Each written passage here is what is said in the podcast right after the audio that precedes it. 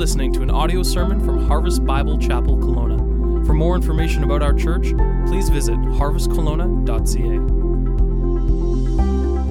You can turn in your Bibles to Exodus 19, and right now the ushers are coming forward and they have Bibles. If you don't have a Bible here this morning, would like to borrow one, or if you would like to take it home, you're more than welcome to take the Bible home with you as well as our gift to you as um, we will be looking at Exodus 19, and also you can look at Deuteronomy chapter 6. You can kind of put your connection card or put something in there, or, the envelope that's in the little uh, rack there. You put, put uh, one in Exodus 20, and then have your Bibles open to Deuteronomy 6. We'll be looking at that in just a moment. And, and uh, we're beginning a new series today and it is a series on the Ten Commandments. And over the next few months, it's going to take us with a few little breaks here and there. We are going to work through these Ten Commandments that we find in Exodus chapter 20.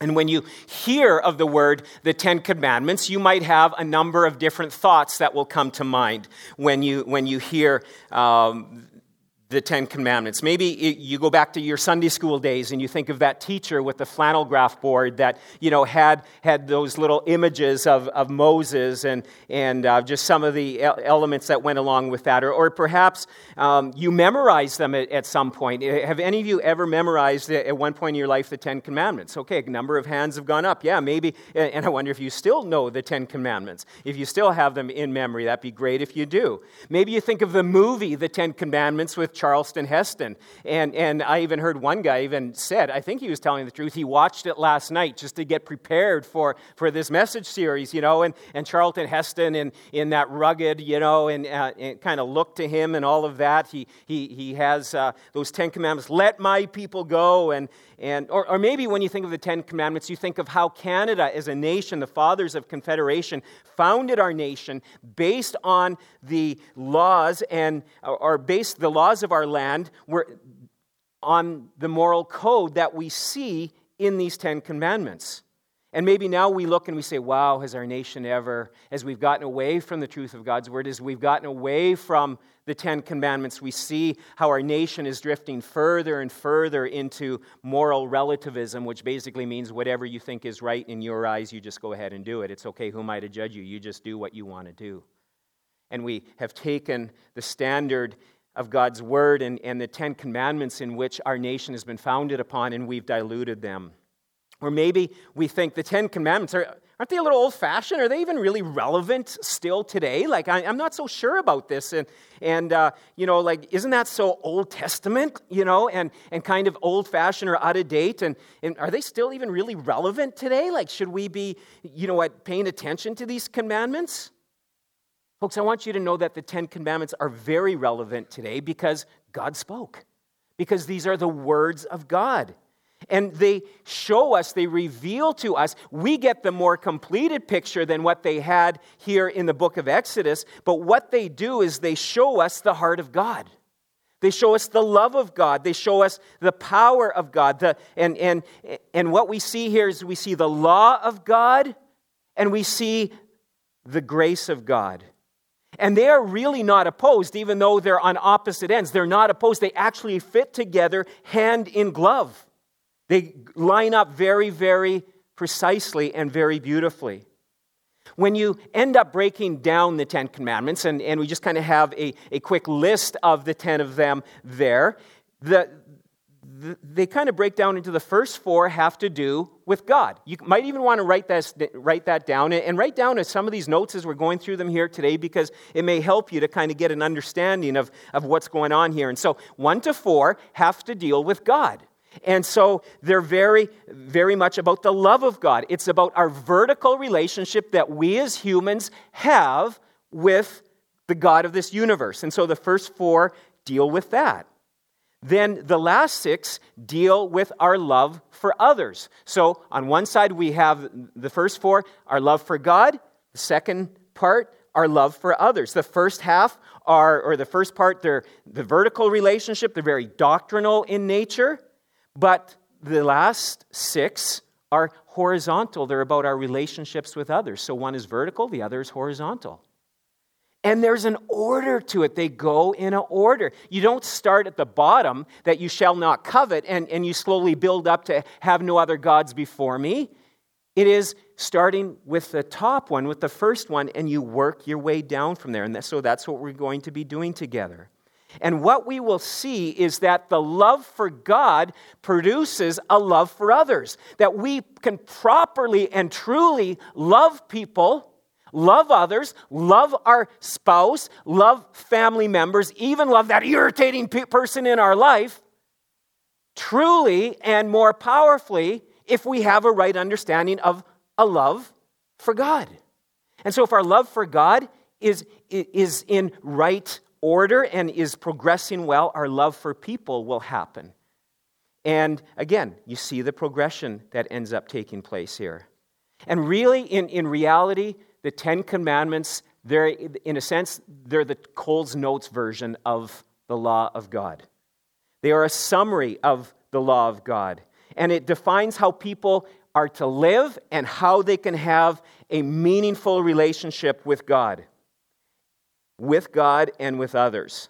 And just to give you a little recap, just give you a little bit of kind of Bible lesson here, just again, bring you up to speed. The first five books of the Bible, Genesis, Exodus, Leviticus, Numbers, and Deuteronomy, are known as the Pentateuch, the five books, or the Torah, which also means the law. And the first five books, I haven't done the research. I'm thankful somebody else did that for me, and I was able to read about this research and have it verified by a number of sources that there are 613 laws in those first five books of the Bible. All right? And so you have these 613 different laws and, and kind of stipulations that have been given to, to God's people, to the Israelites and the Ten Commandments kind of show up. They are, they are, are, a summary, they're kind of at the center, the heart of the law of God. And then, if you want even a shorter version of, what it, of a summary of it, we go to Matthew chapter 22, verse 37. And here we have Jesus gives a summary of the law. Listen to this. Matthew 22, 37. You shall love the Lord your God with all your heart with all your soul and with all your mind. This is the great and first commandment, and the second is like it. You shall love your neighbor as yourself. On these two commandments depend all the law and the prophets. So we see again, what is it, the first half of those? Love for God, love for people. And God says, God, God gives this to us in the Old Testament, and Jesus comes along in the New Testament here, and he just reaffirms the Ten Commandments. Starts with a love for God and a love for others. And as we dig deeper into the law of God, it will help us to understand the heart of God. And we will see how God is so crazy for you. He's not crazy, He is crazy for you. He has a crazy love and a pursuit of you to be in a close, meaningful, dynamic relationship with Him. That is his desire for us as his children. Not to just be somewhere far off feeling like a loser in life, but to know God's power and his presence in and through our lives. Now, let's just do a little further recap here in the book of Exodus. And so, because we're, we're kind of jumping in at Exodus 19 today, and so I want to kind of bring you up to speed from the book of Exodus. And, and the book of Exodus begins with the Israelites, God's chosen people, they're, they are in Egypt. They've been there for over 400 years and they've increased in number. You can kind of see the end of Genesis how they got into Egypt, how God had delivered them, uh, had delivered the family, um, the Israelites from there. And so now, over the 400 years, they've produced, they've multiplied, and they've become a great family there, the Israelites within the, uh, in the country of Egypt. And the Pharaoh of the day started to feel very threatened. And so they end up being put in as slaves. And so they are, are, are, treated terribly. They are mistreated. There's misery. They have no hope and no future. And they are calling out to God for deliverance. They are saying, God, help, help, help. And in Exodus chapter 2, we see God raises up Moses to lead his people to the promised land. And so the first 18 chapters, they're just like nonstop action. If you want some good action reading in the Bible, those first 18 chapters, I mean, they're just full of a lot of action and a lot of interesting things from murder to a burning bush to plagues like giant hailstones and, and, and frogs and, and locusts. And, and then there's this drama between Pharaoh and Moses where Moses is coming before him, let my people go. And, and, and Pharaoh says, okay, I'll let you go. And then JK, you know, um, just get back here. And, and, he, and he brings him back and he's like, no, you can't go. And so, you know, there's some, some, you know, plagues, you know, another plague that happens. Okay, get out of here, get out of here. Just kidding, get back here, you know. And, and so you have this going back and forth. And finally, there is the death of the firstborn. Pharaoh's firstborn son dies, and now Pharaoh's had it, and he says, Get out of here, just go, go, go. And so the Israelites few million of them, women, children, families, all of their possessions, everything that they can take, they're, they're, they're heading out. And then they come to the Red Sea. I mean, great story about how God parted the Red Sea for them and they crossed on dry land. And just at the tail end, Pharaoh again just changed his mind, comes after him. But the armies of Pharaoh defeated and they're standing on the other side and they're having a party. They're celebrating. Yes, we're free. We've been delivered. This is great news. And now to possess the promised land the, the land that God had promised for us. And so you have a few million former slaves who have been set free, but they're not living free. They're living in bondage still, even though they are, have been freed from the slavery in Egypt. They're committing adultery, murder, stealing, coveting, lying. This has been a part of their lives, and yet they've been set free from this, and yet they keep, this is still ongoing, worshiping false gods in addition to the real God. Oh, they continue to worship God, but they had a lot of other gods on the side. And yet we see how God is so gracious, how he is so merciful and patient with his people. He rescues them, he delivers them. And as you continue to read, it doesn't take long, and they start to complain about the food that they're eating. They're not liking it very much, and they're already starting to, oh, we had it so much better in Egypt. And I don't know about you, but when your kids start to whine at you, what do you kind of end up doing? Do you let into the whining? No, you want to deal with that, right? It drives you crazy. What does God do? He, he loves his whiners, He loves them, He cares for them. He's brought them out of slavery, and He is so patient and He is so kind to them. He is full of love towards His people. But now you come to Exodus 19, and this is where the story gets rather interesting. There's a shift now in the book of Exodus as God prepares to give them the Ten Commandments. And here is what we see about the Ten Commandments. I encourage you to write down these four points that we're going to look at here today. The Ten Commandments reveal how God intended us to live. This is why it's important that we get to know these Ten Commandments and we get to know God's Word, is because it is the guidebook to life. And so we see here, they reveal to us how God intended us to live. If you go back to Genesis, the very first book of the Bible, you have Adam and Eve. There they lived in perfect relationship with God and they had perfect relationship between adam and eve had relationship. They had relationship with god. It was perfect. There was peace. There was provision. There was so much for them. And the word to describe what they had was shalom which is just the absence of anything that is not peaceful. It, utter shalom and beauty. And but then as we read sin enters into the world and everything falls apart and you just see the tumble that ends up happening.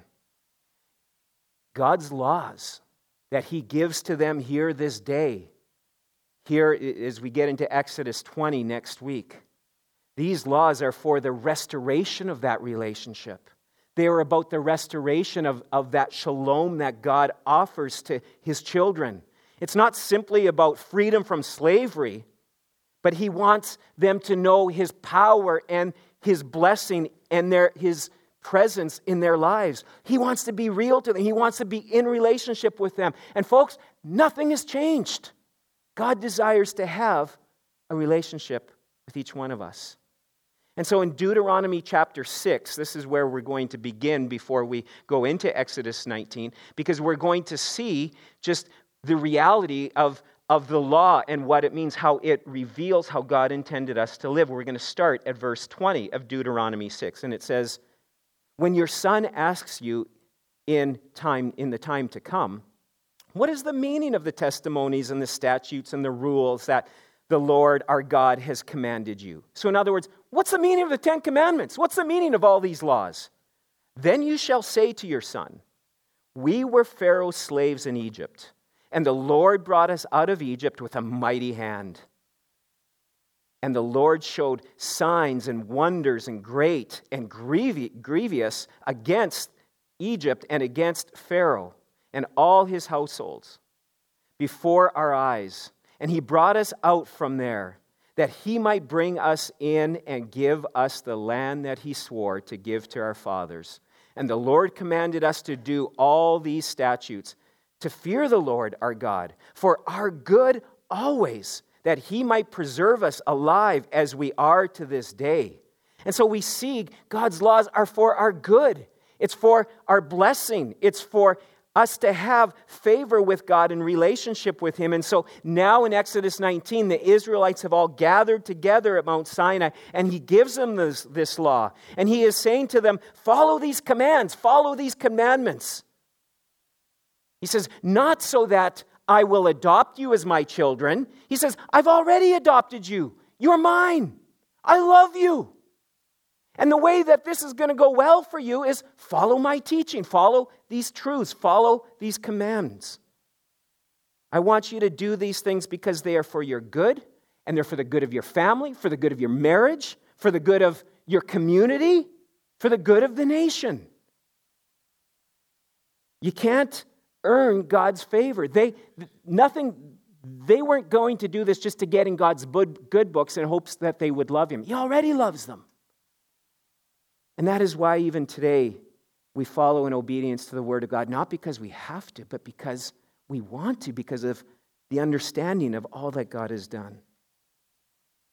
The next thing that we see here, the Ten Commandments reveal the holiness of God. And so now in Exodus chapter 19, starting at verse 10, it says, The Lord said to Moses, Go to the people and consecrate them today and tomorrow, and let them wash their garments, and be ready for the third day. For on the third day the Lord will come down on Mount Sinai in the sight of all the people. And you shall set limits for the people all around, saying, Take care not to go up into the mountain or touch the edge of it. Whoever touches the mountain shall be put to death. No hand shall touch him, but he shall be stoned or shot. Whether beast or man, he shall not live. When the trumpet sounds a long blast, they shall come up to the mountain. So Moses went down from the mountain to the people and consecrated the people, and they washed their garments. And he said to the people, Be ready for the third day. Do not, do not go near a woman. In other words, he's saying, Don't even have sexual relationship with your wife, is what he's talking about here. Do not do anything that could possibly just bring any sort of um, sinfulness or, or any kind of wrong kind of action upon just purity consecration get ready. They purified themselves and so even now it's just stay that way. Verse 16 on the morning of the third day there were thunders and lightnings and a thick cloud on the mountain and a very loud trumpet blast so that all the people in the camp trembled. Then moses brought the people out of the camp to meet god and they took their stand at the foot of the mountain now, Mount Sinai was wrapped in smoke because the Lord had descended on it in fire. The smoke of it went up like the smoke of a kiln, and the whole mountain trembled greatly. So here's God speaking to Moses. He says, Go down, get these people consecrated, get them cleaned, make sure that there's the, the, the, the, purification that takes place, but put a barrier around the mountain. I don't want anyone stepping onto the base of that mountain. Just stay, just make sure no one goes there, okay? Because this is very, very important. Because if they do, they will surely die. Because of, again, we're going to see the holiness of God. That will be explained a little bit more in a moment. And so we have this dramatic scene. I would love to see the recreation of this, like done in modern day. I don't think anything would come close to what the drama and to what is actually going on here at this time. Now, I'm sure that most of you here have experienced a thunderstorm in your life, one or two of them. And, and you know, perhaps it was one that, you know, I mean, a crack of thunder that just literally, I mean, just scared you to, to you know, uh, almost out of your skin. I mean, here in British Columbia, we've been here for, for six years, and you know, or almost six years, but you still, you just don't get the, the thunderstorms like you get on the prairies.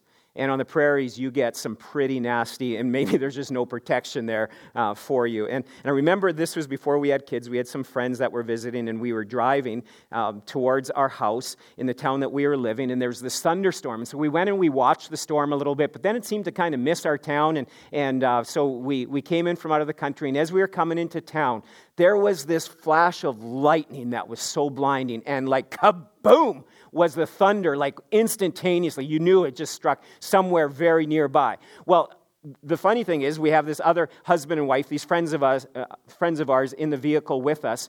And as the lightning flashed, the thunder pounded, and then just like matter of just instant reaction, this guy let out this super loud expletive. And I mean, and and, and followed up by that was his wife yelling his name because he yelled out this expletive. I mean, I didn't know to be scared out of my skin or just laugh myself to death. It was just like, you know what, lightning, ah! you know, clap of thunder, you know, just terrifying. But then this guy screaming in the vehicle, this loud expletive, and then his wife yelling his name. I mean, it was hilarious. I still, when I think about it, I just can't help but maybe you had to be there, but it was just one of those amazing experiences that um, she was so embarrassed. And, and, and I just, I, I mean, I, I almost couldn't even drive home afterwards. I was so scared and so happy all at the same time time. You know, it was just this delight and, you know, uh, whatever that, that went on. So, anyways, I don't know. You probably all have, you know, some kind of a thunder, lightning story where, you know, it, it just happened whatever you've experienced when it comes to a display of, of, of, of thunder or, or lightning or, or, or, of you know, just God's creation, it wouldn't even compare to what is going on here at Mount Sinai here on this day thunder, lightning, smoke, a trumpet blast that caused the mountain to tremble. The mountain itself was trembling. The people were trembling, but the mountain, it even says, God's creation was trembling. You see, folks, what we are seeing here in this display is the power of God, but it is all wrapped in the holiness of God. And one of the fundamental attributes, I believe the most fundamental attribute of God is His holiness. Holiness, it's at the very core, at the very heart of God the center of, of the being of who God is. He is holy. We see his, the, his holiness as the only attribute that is elevated to the third degree. We see in Isaiah 6, again in Revelation 4, holy, holy, holy is our God.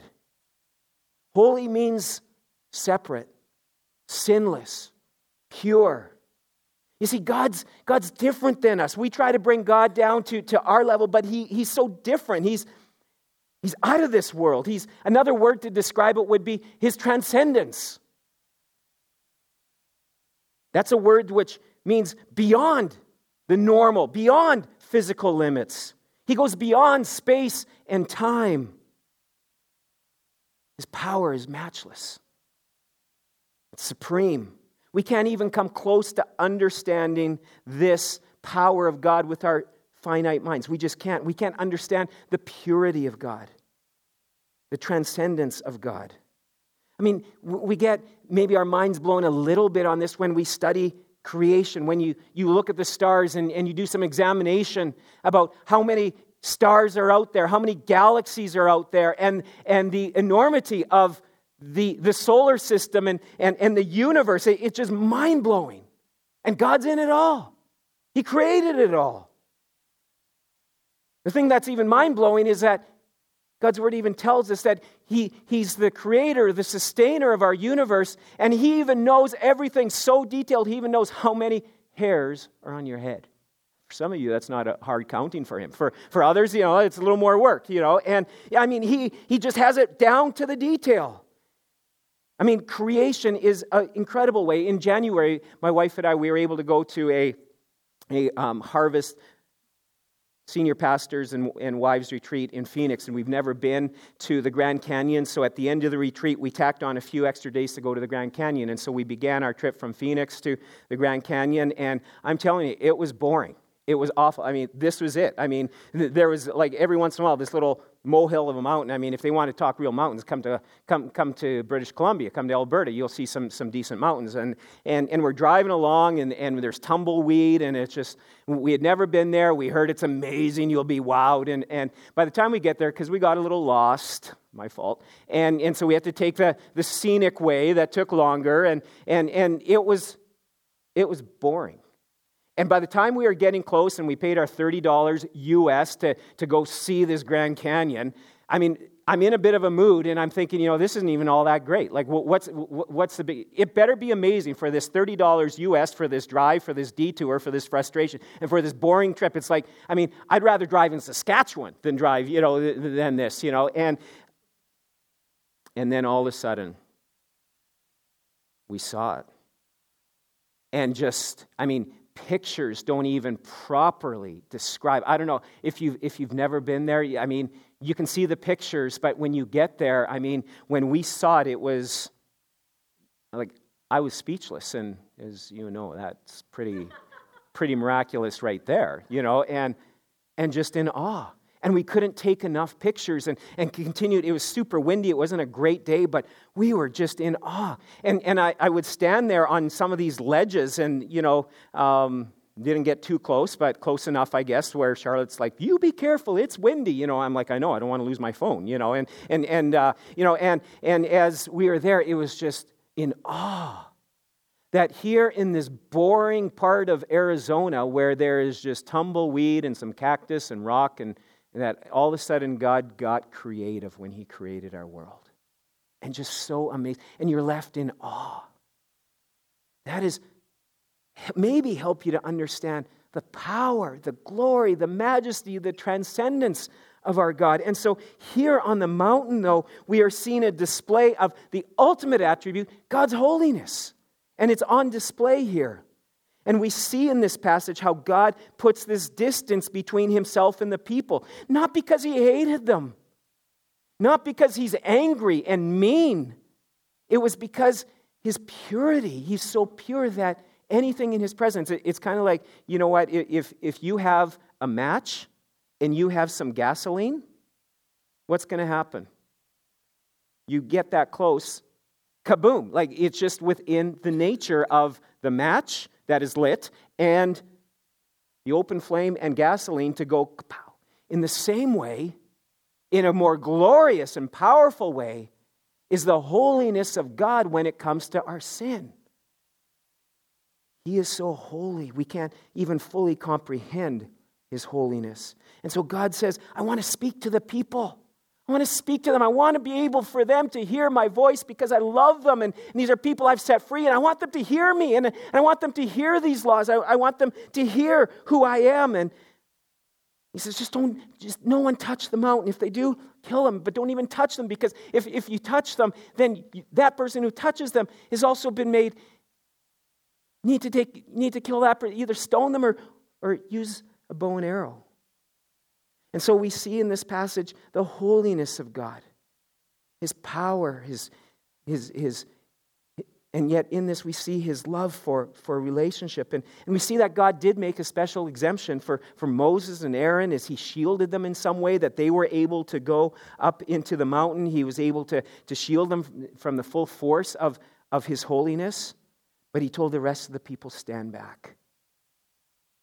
Now, when you look at the Old Testament, you can virtually see the holiness of God on, on, in throughout almost every chapter. Everything ties into the holiness of God in just, just a, a beautiful way, but in a very incredible way. And, and so, in many ways, with that holiness, we almost mistake that for a harshness, for an angry God.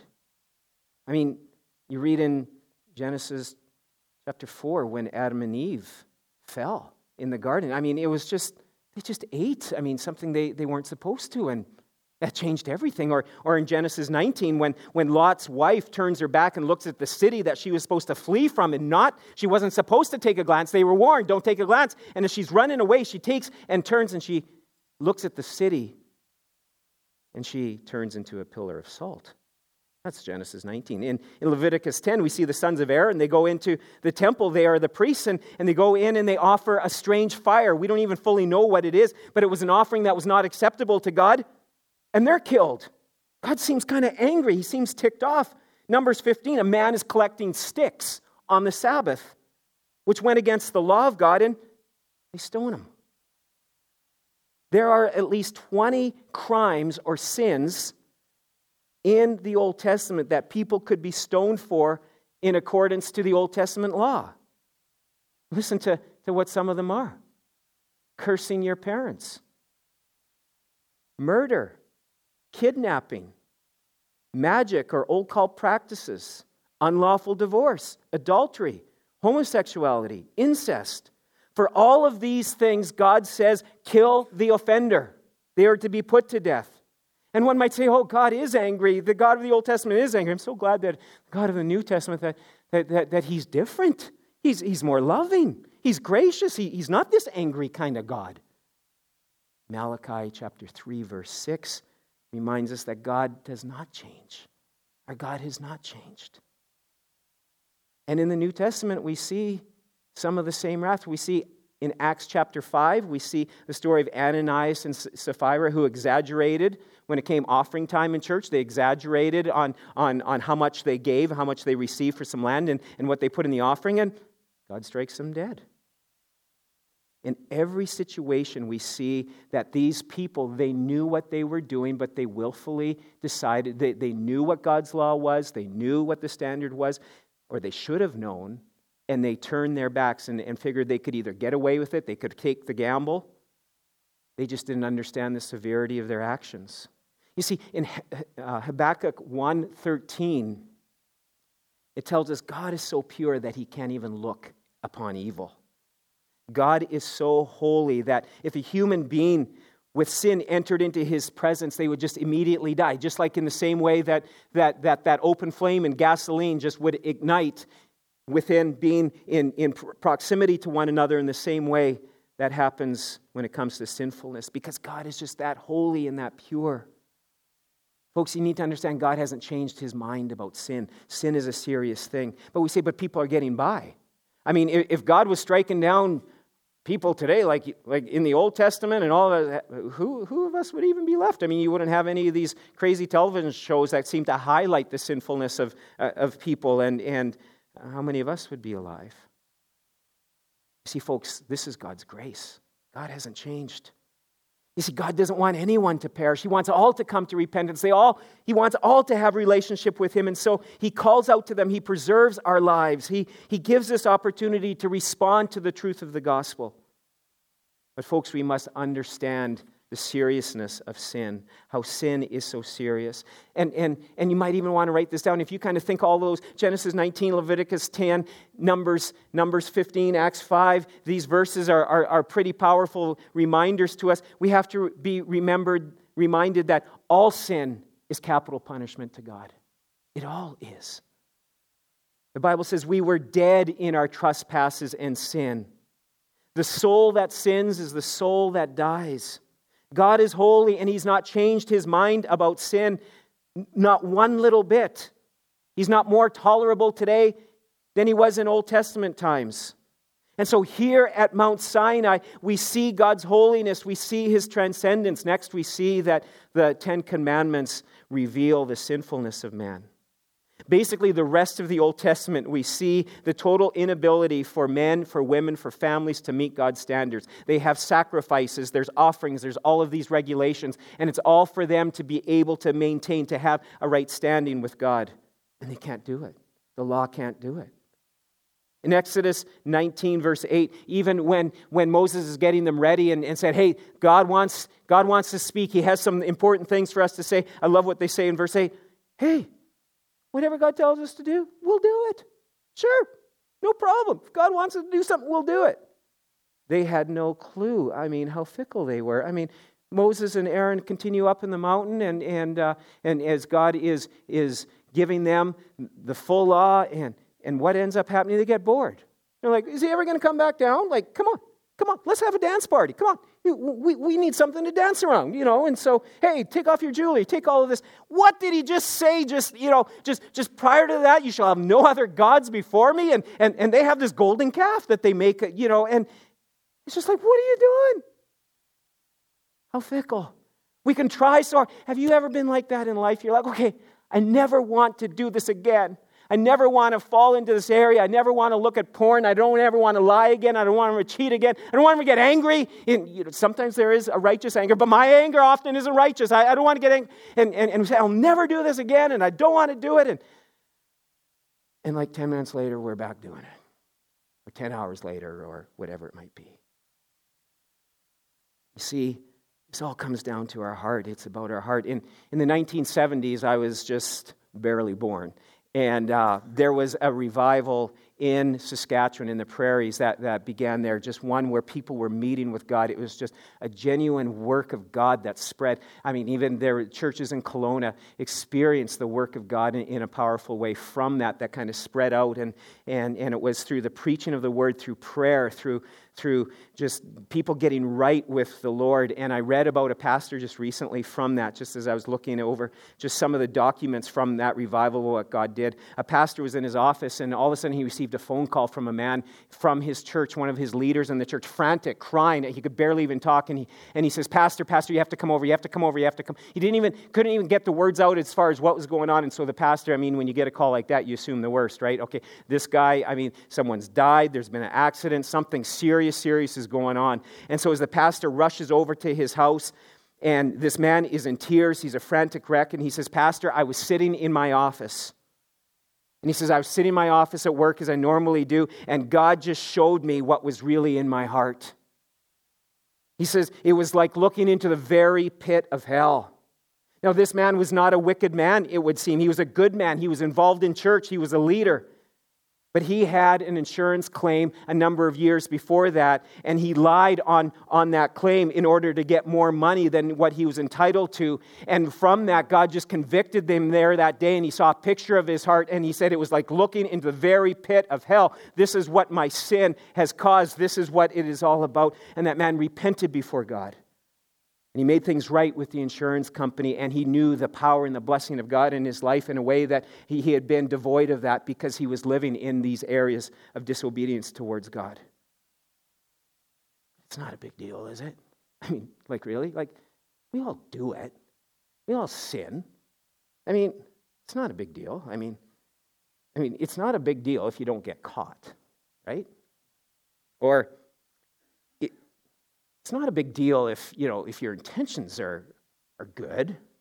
Or it's not, it's not a big deal as long as you are, are trying hard to be good. And, and, and sin isn't that bad then. And, or sin isn't a big deal as long as, you know, as long as I'm not as bad as that person, because, you know, that person, you know, I mean, at least I'm not that bad. Or, or sin isn't that big of a deal, so says our culture. You're right, sin isn't a big deal. We can justify it, we can live with it, but we will experience no joy, no power, no presence, no peace of God in our lives.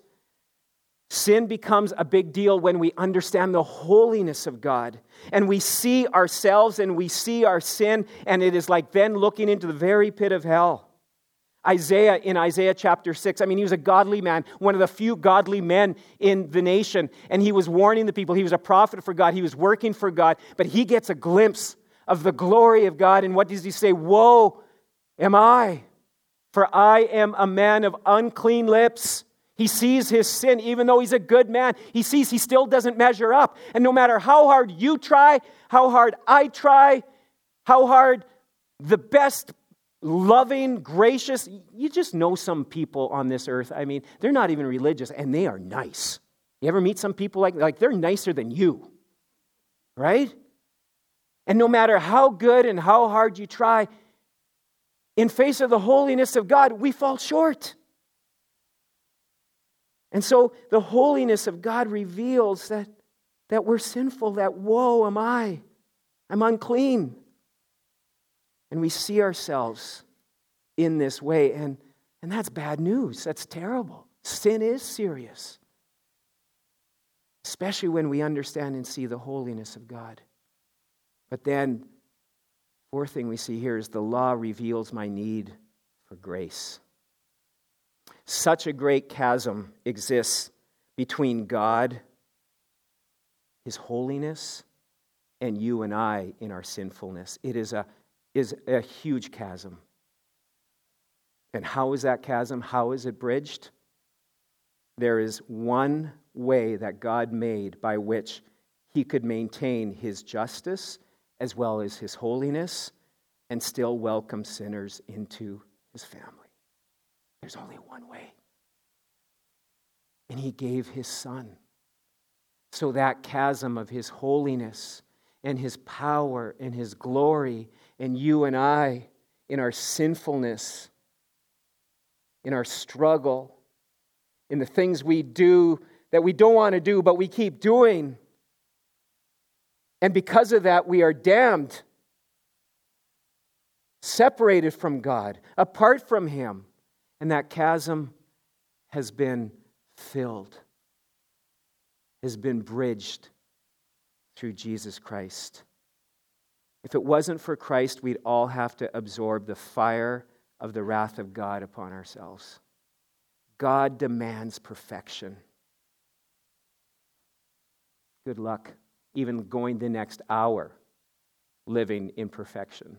I mean, there are areas in our lives of sinfulness that we're not even aware of. It's kind of like, you know, the iceberg effect. You know, you see this iceberg and like, whoa, look at the huge. And they say, how much bigger is the iceberg? We just see the tip of our sin. I mean, there's so much more to it than we can even fully understand in light of the holiness of God. And God demands perfection. And folks, the gospel provides it. Jesus provides it. And so whoever puts their trust in Jesus, Whoever runs to Jesus, we are saved. God provides this means that we can be forgiven. And today, God stands and He says, Welcome, welcome, welcome. Come to me.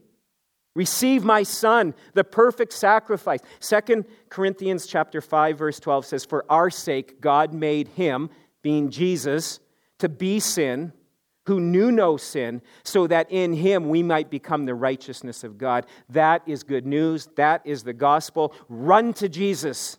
We run to him and live in his power and his fullness. Refuse it. Refuse Jesus, and you will be damned forever. That's what God's word declares to us. Jesus didn't die as a simple demonstration of his love. That's all that gets promoted oftentimes in our churches today. He loves you, he died for you. That's a good truth, but it's only a partial truth. God's the truth is is that God's judgment is what we deserve and that fell on Jesus. He died so that we could receive that right standing before God that we could never obtain of ourselves. And that is why we worship Him. That is why we praise Him. That is why we follow Him and rearrange our lives for Him. That's why Jesus said, If you love me, if you love what I've done, you're going to obey my commandments. These commandments that we'll get into, what we see in God's Word, they're not to be a burden, they are a joy. Are they hard? You better believe it because we're going to fight against it, right? We, we, we still have, have struggles and temptation, but we can stand strong because the one who wrote the law, who fulfilled the law, now indwells you and I and helps us to keep the law. Because in our power and our strength, we can't. Jesus, by his Holy Spirit, indwells his children. You see, there's a great danger of what can happen in churches today, and we see this probably for the last 20, 30 years, especially in the North American church, especially, it's hit hard. We can have many people sitting in church Sunday after Sunday who are unsaved churchgoers, who are unsaved, you could even say evangelicals. Christ gets presented as the answer to their lives, the way to live your best life now, the way to reach your best potential. While we were uh, on vacation recently, I was watched, tuned into a, a, a, television station from the States, and it was a, a church that's called Potential Church. It was all about reaching your own personal potential. That's not why Christ died. He died for you and for I to receive the holiness of God, the, understand His glory, His power, His victory that's available. And we've just brought it down to our best life now. And so, it's not a social gospel. Jesus, church, religion isn't just some add on to make your life better. In so many of our churches today, there's no repentance. There's no need for, for the call towards obedience to the Word of God or holiness that we are to be pursuing. That's only half the gospel. You see, church, religion, faith, Jesus, what we're talking about here isn't simply like, you know, having a Costco card. I mean, how many of you have a Costco card? Yeah, you have a Costco card. Yeah, you know, it's a good benefit to have a Costco card. Great thing. You get some good savings. I mean, you get samples and cheap. I mean, $1.99 hot dog and, and, and pop. I mean, just doesn't get any better than that, right? I mean, it's just such a good place. I mean, even truth be known, back in December, my daughter was feeling pretty wonky in, in Costco, kind of kind of had a, not quite a fainting moment, but wasn't feeling that good. And I just kind of left her with one of the Costco workers and I went around and got a few more samples while, you know, I mean, she was, you know, recovering. You know, I mean, there's some benefits in, in the whole Costco thing, right? And, and, and some of it, that's the way we treat church. That's the way we treat our faith. There's some benefits in this. There's some fire insurance kind of, you know, keeps me from the fires of hell. And, and it's like the gospel is more than just I was in trouble or life was hard or, or he provides a better option or a good option. He, he, he provides some future eternal security for me. The gospel declares I was so bad, I was so lost, and Christ offers to forgive me, to save me, to set me free. And in Hebrews chapter 12, we won't take time to read that today. But here we see, we see the writer of Hebrews referring to what we just read in, in, in Exodus 19. And he's talking to Mount Sinai and how there was trembling. But he says, We come to a new mountain. We come to the, the hill called Mount Calvary. We run to Jesus, the mediator. We come to Jesus for life. We run to him in repentance, seeking his forgiveness in our lives. We come to Mount Sinai, which was, we see Mount Sinai as the mountain of doom. And God is a consuming fire, but, but we can run to Calvary. It's the hill that Jesus died on. And we see the consuming love of God. It's at the cross where he endured the thunder of God's judgment and the lightning wrath for our sin. And when Jesus died, the earth shook. There was an earthquake, and there was darkness over the land. You see this scene virtually recreated in the life of Jesus. And when he yelled with the same sound as a trumpet, It is finished. He says, The chasm between sinful men and God has been bridged. The chasm has been bridged. And that is why following the commands of God, that's why Jesus, when he said, If you obey me, you're going to keep my commands, it becomes a joy and an honor and a desire in our heart, not to make our lives miserable and a bunch of rules. And as we grasp the holiness, the transcendence of God, and we see ourselves, even today, as I see myself, the fear of man in my life. The fear that I battle, the struggles that I have, I look and I say, Woe is me, for I am a sinful man, a man of unclean lips. And I can also say, like Isaiah, and I live amongst a people that are unclean my family, you folks, our society. But when we get our eyes and we ga- grasp the, the holiness and the beauty of our God, and we see what Christ has done. Our response of worship, this series will increase the worship that we have in our heart towards God because we see in a greater way His love for us.